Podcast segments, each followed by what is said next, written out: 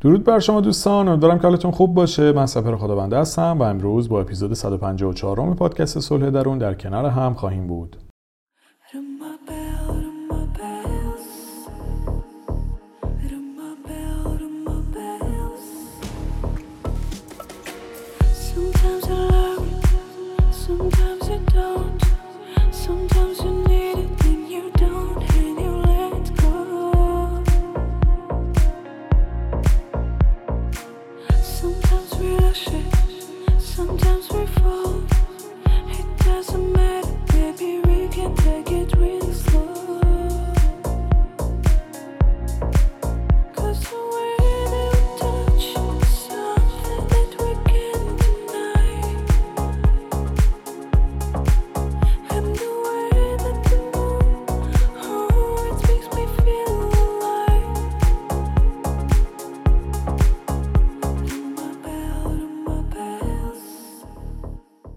قبل از اینکه اپیزود شروع بکنم یک توضیحی فکر می‌کنم باید در مورد پادکست ها بدم.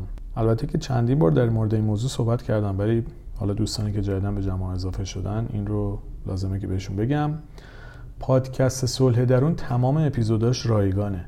اما در حال حاضر من چند تا پادکست دیگه هم دارم تولید می‌کنم که الان می‌خوام در مورد آرامش درون و شادی درون بیشتر صحبت بکنم. که این دوتا خصوصا این دوتا حالا دوتا پادکست دیگه به غیر از اینا هم هست.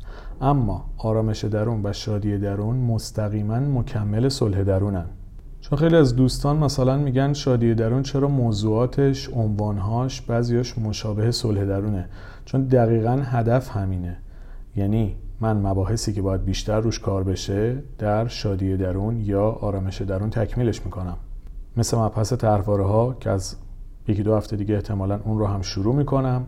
و شروع می‌کنم طرحواره ها رو کامل کردن که معرفی کلی طرحواره ها توی صلح درونه و راهکارها و شیوه های کاربردیش توی شادی درون تولید میشه. برای مثال همین اپیزودی که شما الان دارید گوش می‌کنید بخش 22 پادکست شادی درون مکمل این اپیزوده. چون من توی این اپیزود الان چند تا از مکانیزم های دفاعی رو توضیح میدم و ادامش رو توی شادی درون تکمیل می‌کنم. یا برای مثال اپیزود 151 که موضوعش دستکاری روانشناختی بود مکملش بخش 20 پادکست شادی درونه که اومدم مبحث پدیده یا اثر چراغ یا gaslighting رو اونجا توضیح دادم توی شادی درون. حالا مثال های زیاده مثل اینکه اپیزود 149 صلح درون مکملش میشه بخش 21 شادی درون. یا مثلا فکر کنید اپیزود 40 که مبحث طرحواره هاست قسمت معیارهای سختگیرانه بخش مکملش باز توی شادی درونه. که توی شادی درون در واقع راهکارها و روشی که باید از اونها استفاده بکنیم تا با این موضوع بتونیم روبرو بشیم و حلش بکنیم اونجا توضیح داده شده. بنابراین یک توضیحات کلی بود برای اینکه بدونید داستان به چه صورتیه. آرامش درون هم به همین سبک تولید میشه کما که مثلا اپیزود خطاهای شناختی که بخش اولش توی صلح درون بوده که دقیقتر بخوام بگم میشه اپیزود 134 صلح درون بخش مکملش توی پادکست آرامش درون تولید شده. حالا مثلا این اپیزود خطای شناختی قسمت تکمیل کنندش میشه اپیزود 18 هم در دوره دوم پادکست آرامش درون. اینا رو از این جهت گفتم که دوستانی که صلح درون گوش می‌کنن برای اینکه مطلب براشون کامل بشه و اون تأثیری که میبایست بگیرن رو در واقع از پادکست ها دریافت بکنن بهتره که های مکمل رو هم گوش بکنن تا بتونن مباحث رو به طور کامل داشته باشن و اونها رو بشنون. خب بریم سراغ موضوع امروز که موضوع بسیار جالب و میشه گفت در عین سادگی پیچیده است. یه جایی هم فکر کنم رو مختون بره چون که در واقع موضوعمون مکانیزم ها یا سازوکارهای دفاعیه که ما از اونها به طور معمول توی زندگیمون استفاده می‌کنیم.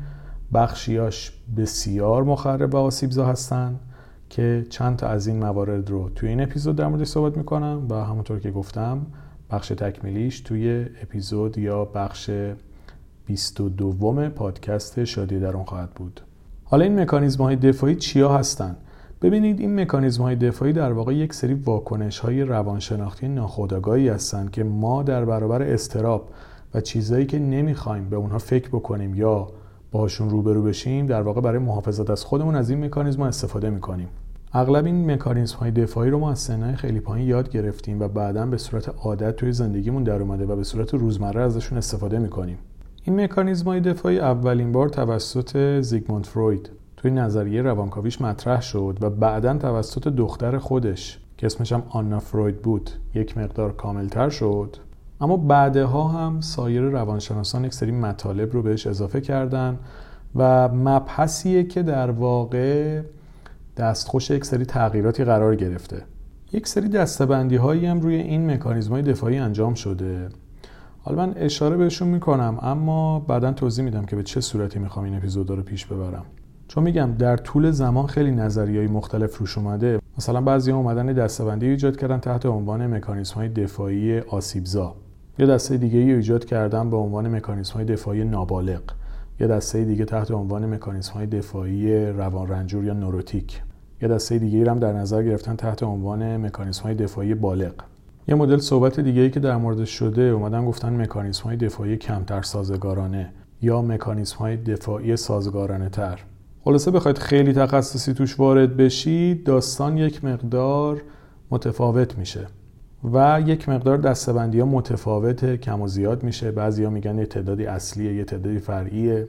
البته که من سعی می‌کنم تقریبا تمام این مکانیسم های دفاعی رو پوشش بدم تا شما یک آگاهی به نسبت کاملی از این موضوع داشته باشین.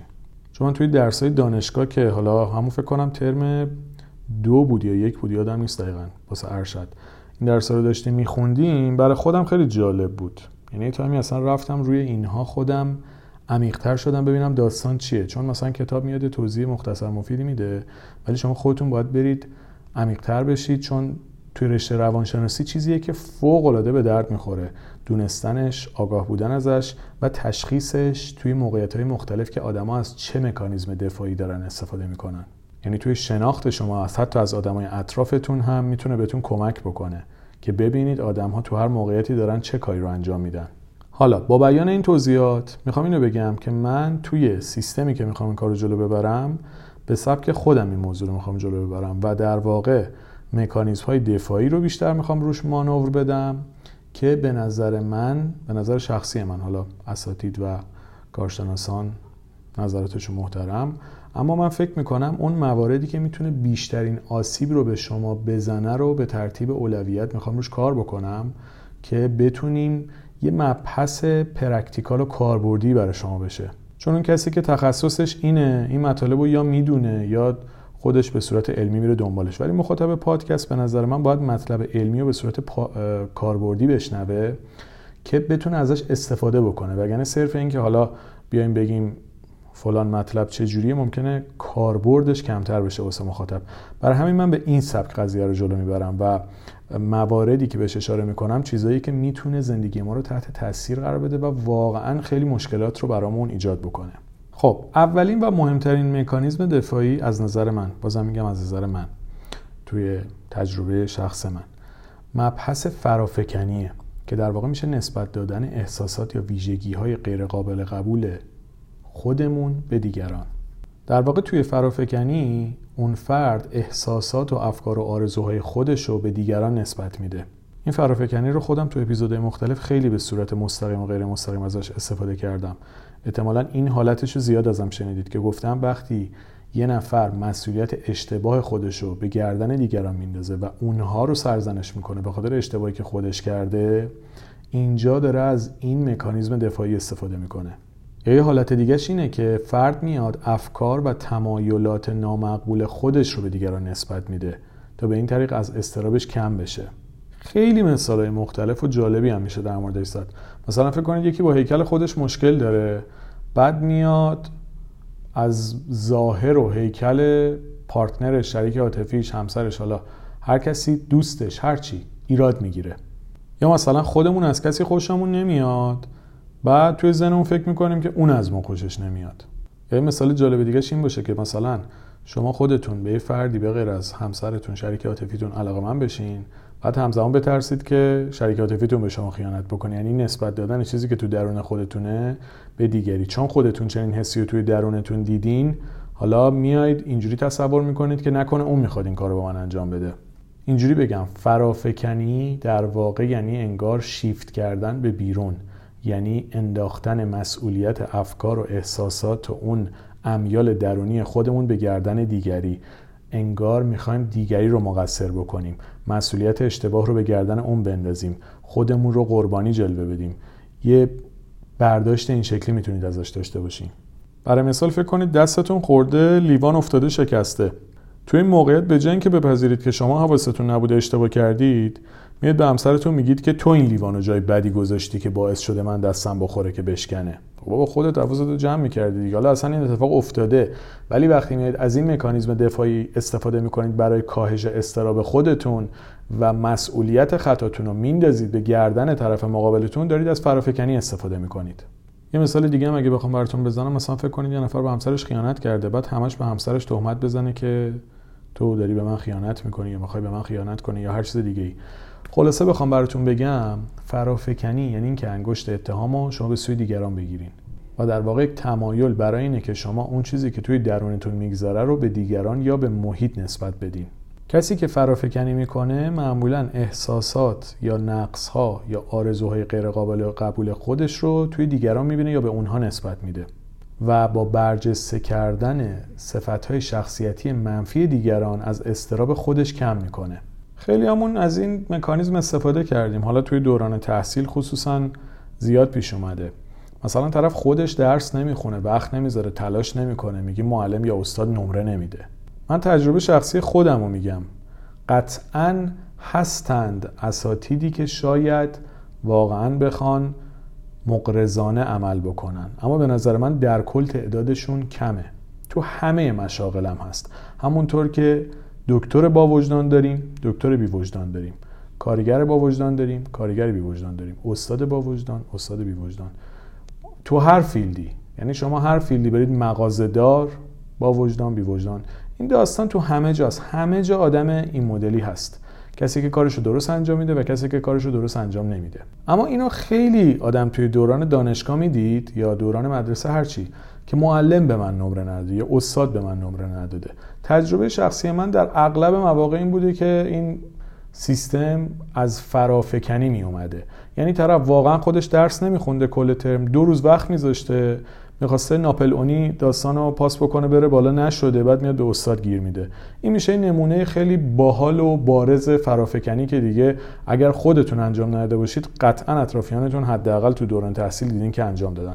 بازم میگم قطعا تجربه ها متفاوته. حتما کسانی هستن که تجربه ارتباط نامناسب با استادشون داشتن. ولی من تجربه خودم این بوده که اکثر اساتید واقعا درست کارشون انجام می‌دادن. تجربه من این بوده. حالا ممکنه واقعا تجربه که یه جوری دیگه بوده باشه. اون هم محترمه.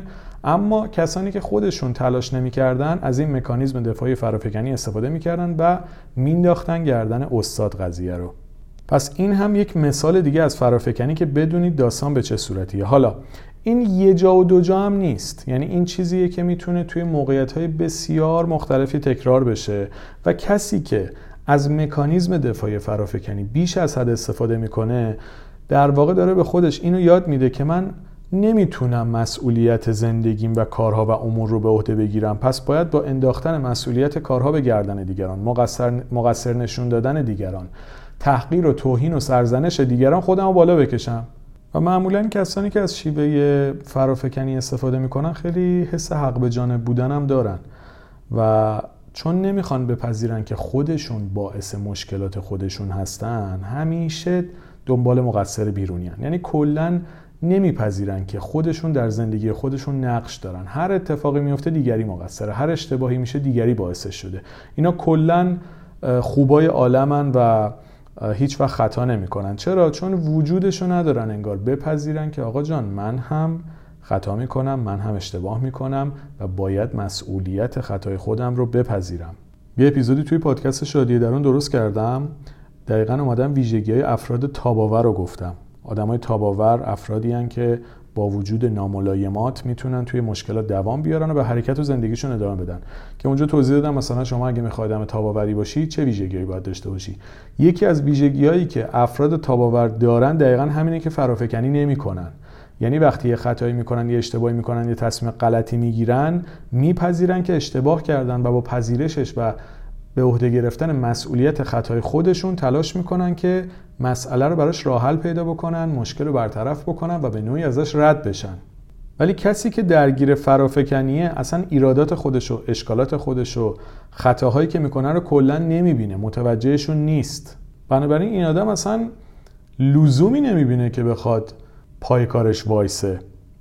چون عادت کرده که تاج قربانی رو بذاره رو سرش. و شما تا وقتی که تاج قربانی رو سرتون بذارید هیچ وقت نمی‌تونید مسئولیت خطاهاتون رو به عهده بگیرین. نکته دیگه ای هم که در مورد فرافکنی باید اضافه بکنم اینه که این فرافکنی کردن ممکنه به صورت مقطعی و خیلی کوتاه مدت شما رو آروم بکنه. و یه حسی بهتون بده که من اشتباهی نکردم. ولی در عمق وجودتون در نهایت استرابتون رو نه تنها کم نمی‌کنه بلکه باعث چالش های بیشتری براتون میشه. یعنی یک روش اشتباهیه برای روبرو شدن با مسائل.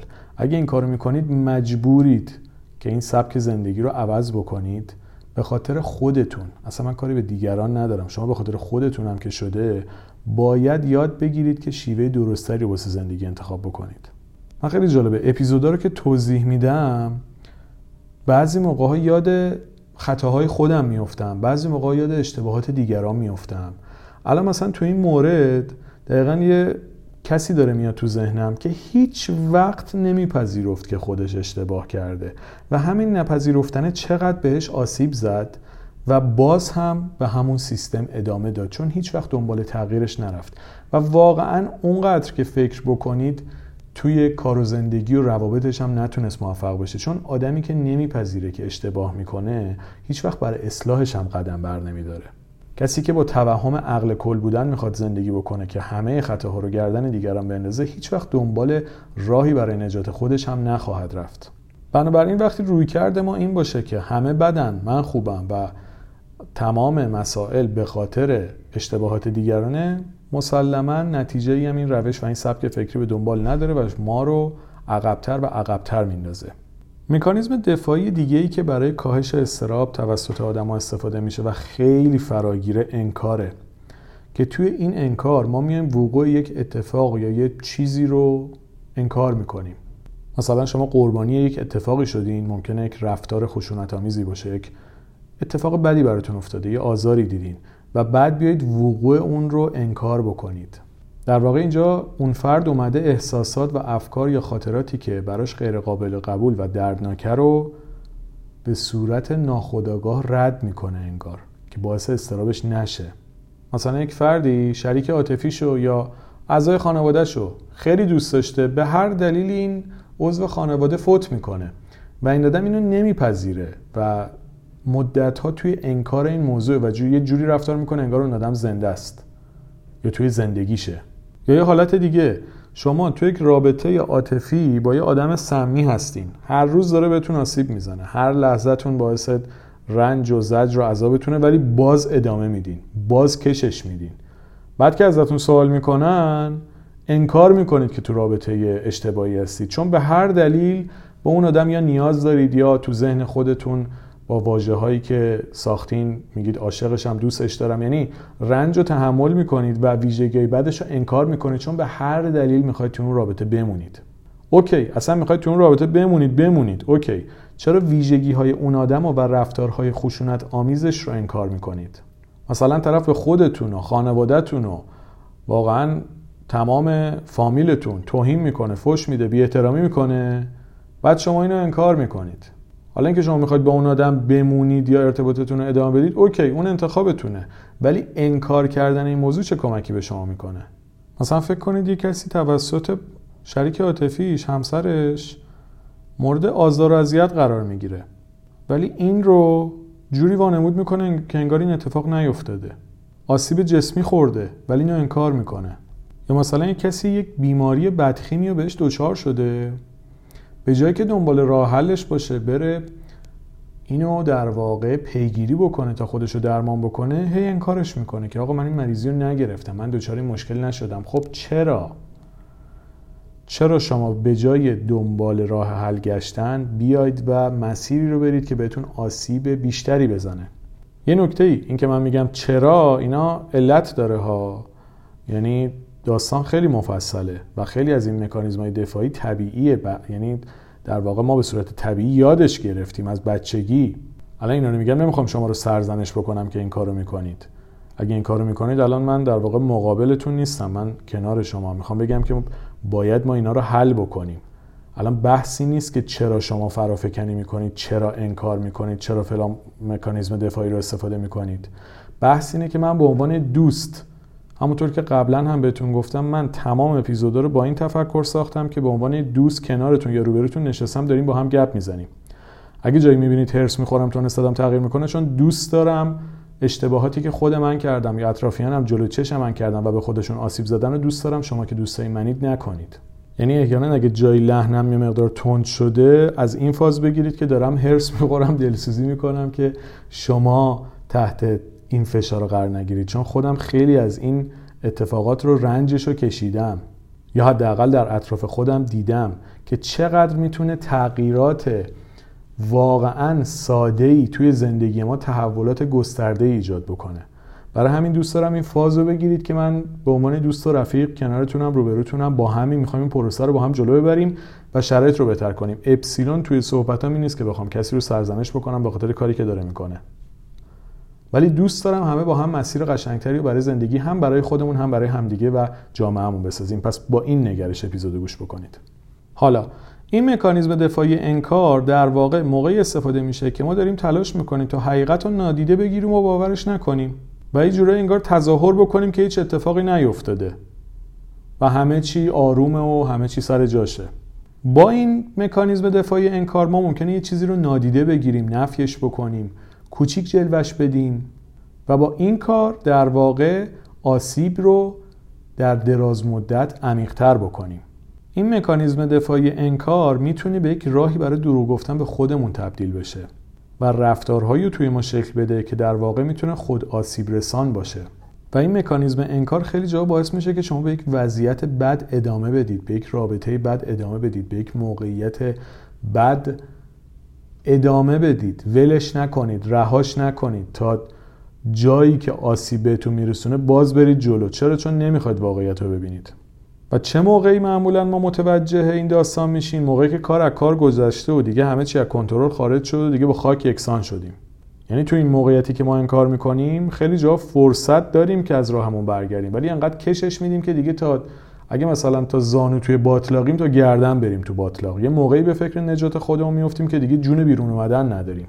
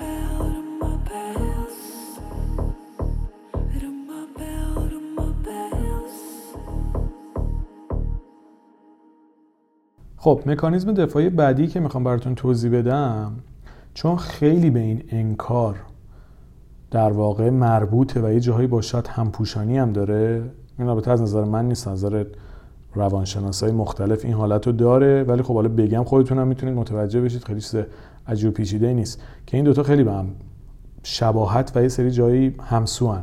یا حداقل میشه گفت با هم در ارتباطن. و اونم مکانیزم دفاعی سرکوبه. چون توی مکانیزم سرکوب در واقع فرد سعی می‌کنه که از فکر کردن و مواجهه با اون اتفاق ناخوشایند دوری بکنه. کاری که مشابهش توی مکانیزم دفاعی انکار میفته که طرف سعی می‌کنه حقیقت رو نپذیره و از پذیرش اون حقیقت اجتناب بکنه. بنابراین این مکانیزم دفاعی سرکوب و انکار خیلی جاها به خاطر شباهتی که دارن میشه گفت با هم حتی اتفاق میافتن. این مکانیزم دفاعی سرکوب یه نوع فراموشی انگار به حساب میشه آوردش. که ما میایم خاطرات یک واقعی یا تجربه دردناک و یه جوری سرکوب می‌کنیم که اصلا جزئیاتش هم به یادمون نمیاد. این سرکوب کردن که می‌تونه شامل سرکوب عواطف و احساساتمون هم بشه باعث میشه که مشکلات بعدا بروز پیدا بکنن. مثلا کسی که توی دوران کودکیش آزار دیده و خاطرات و حسهایی که تو اون دوره داشته رو سرکوب می‌کنه بعدا ممکنه توی برقراری ارتباط با دیگران دچار مشکل بشه. این آزار و اذیتی که گفتم حتی ممکنه توسط والدینش صورت بگیره. مثلا توی بچه‌ای کتک میخورده از پدر یا مادرش و سعی کرده که اون اتفاقات رو فراموش بکنه. این آدم ممکنه توی بزرگسالی دچار مشکل بشه. این مکانیزم دفاعی سرکوب یکم پیچیده هم می‌تونه بشه چون می‌تونه که دو حالت به خودش بگیره. یکی اینکه تو سطح اولش پنهان کردن اون موارد ناخواسته به صورت ناخودآگاه برای اون فرد پیش بیاد. قبل از اینکه به سطح آگاهی اون فرد راه پیدا بکنه. یعنی جورایی توی فضای ناهوشیارش شکل بگیره. اما مشکل از جایی اساسی تر میشه که اشخاص بیان و به صورت آگاهانه و هدفمند اون اتفاقات ناخوشایند رو از آگاهی خودشون خارج بکنن. چون انقدر تحمل اون اتفاقات براشون سخته و انقدر اون استرا بهشون فشار میاره که تصمیم می‌گیرن این مسیر رو برن. البته که این قسمت دومی که گفتم توی دستبندی ها می‌تونه متفاوت هم باشه. یعنی در واقع میشه به شکل دیگه ای هم بررسی بشه که احتمالا توی شادی درون به این موضوع هم اشاره می‌کنم. اما کلا می‌خواستم ببینید سرکوب به چه معناییه. خب آخرین مکانیزم دفاعی که تو این اپیزود می‌خوام در مورد صحبت بکنم مکانیزم دفاعی جابجاییه که در اون فرد احساسات منفی خودش رو از منبع اصلی به یک فرد یا موقعیت دیگه که کمتر تهدید کننده است منتقل می‌کنه. یه مثال ساده اگه بخوام براتون بزنم در موردش اینه که ممکنه شما از یک نفری عصبانی باشین ولی به هر دلیل نتونید به اون واکنش نشون بدید. مثلا رئیستونه. بعد بیاید خونه اون واکنشتون رو با همسرتون یا بچهتون نشون بدید. یا اصلا توی خیابون بپیچید جلو یکی با یکی دعوا رو بندازید. حالا مثال می‌خوام براتون بزنم. ببینید جابجایی در واقع منتقل کردن اون احساس و اون موقعیت به یک موقعیت یا فرد دیگه است. به عبارت دیگه میشه گفت رفتار پرخاشگرانه جابجا شده یه نمونه از این مکانیزم دفاعیه. مثلا شما توی موقعیتی از چیزی عصبانی شدید می‌زنید یه و میشکنید یا یه کاری می‌کنید دیگه خلاصه اینو منتقل می‌کنید به یه فرد یا یه شی یا به چیز دیگه ای جالب این مکانیزم دفاعی. خب خیلی از اوقات توی ناخودآگاه دیگه من خودم چند وقت پیش یک رفتاری کردم توی جایی و بعدش که داشتم فکر می‌کردم دیدم دقیقا اتفاقی که افتاده همینه. یعنی یه جا دیگه ناراحت بودم انگار روی یکی دیگه خالی کردم اینو. و این خیلی برای خودم جالب بود که حتی من که واقعا شخصا خودم خیلی دارم وقت می‌ذارم روی ارتقا دادن خودم تو خیلی از مواقع واقعا می‌بینم یه جاهایی درگیر یک سری مسائلی هستم که حتی خودم ازشون آگاه هم یعنی می‌خوام بهتون بگم شنیدن این اپیزود به تنهایی کافی نیست. چون که آدم ممکنه از یه موضوع آگاه بشه ولی پیاده سازیش واقعا کار راحتی نیست. چون خصوصا تو این مکانیزم دفاعی جابجایی ما ممکنه خیلی دله های مختلفی رو بشکنیم. یعنی از یک فردی یا یک موقعیتی عصبانی یا اصلا از شرایط اقتصادیمون ناراحتیم از شرایط مالیمون ناراحتیم. رو کارمون اونجوری که می‌خواستیم جوابگو نبوده. بعد اینو بریم روی دیگران خالی بکنیم. یعنی خشممون رو منتقل بکنیم به یک موقعیت دیگه اون ناراحتی اون فشار رو جای دیگه ای در واقع بروز بدیم. اصطلاح ناجورترش رو بگم انگار بریم روی دیگران بالا بیاریم. و خیلی هم موقعیتش فکر می‌کنم خیلی زیاد پیش بیاد. میگم این چند تا که دارم بهتون میگم مواردی که خیلی شایعه چون شما حتما جز مواردیه که حالا سعی می‌کنم غیر همه یا هیچ نگم ولی واقعا جز مواردیه که اگه نگم هممون تجربه کردیم اکثرمون تجربهش کردیم. که جایی توی موقعیتی قرار گرفتیم؟ نمی‌تونستیم واکنش نشون بدیم. اینو اومدیم مثلا با مامانمون بابامون همسرمون خواهرمون برادرمون بعد صحبت کردیم یا یه برخورد نادرستی با اونها داشتیم. بنابراین این مکانیزم دفاعی جابجایی هم خیلی زیاد می‌تونه توی موقعیت های مختلف اتفاق بیفته و ما با رفتار و عملکردمون هم به خودمون آسیب بزنیم و هم به اطرافیانمون. خب دوستان این مواردی بود توی این اپیزود می‌خواستم توضیح بدم. من سعی می‌کنم این مبحث رو توی شادی درون کامل بکنم. بهم حتما feedback بدید که براتون مفید بوده چجوری بوده. نظرات و کامنت ها و پیشنهاداتتون رو توی اپلیکیشن Castbox برام بنویسید. تا ببینم داستان به چه صورتیه. فکر می‌کنم اپیزودهاش شاید حتی بیشتر از اون مقداری که من فکر می‌کردم خودم هم بشه. چون که هم توضیحاتش زیاده هم یکم ریزکاری داره.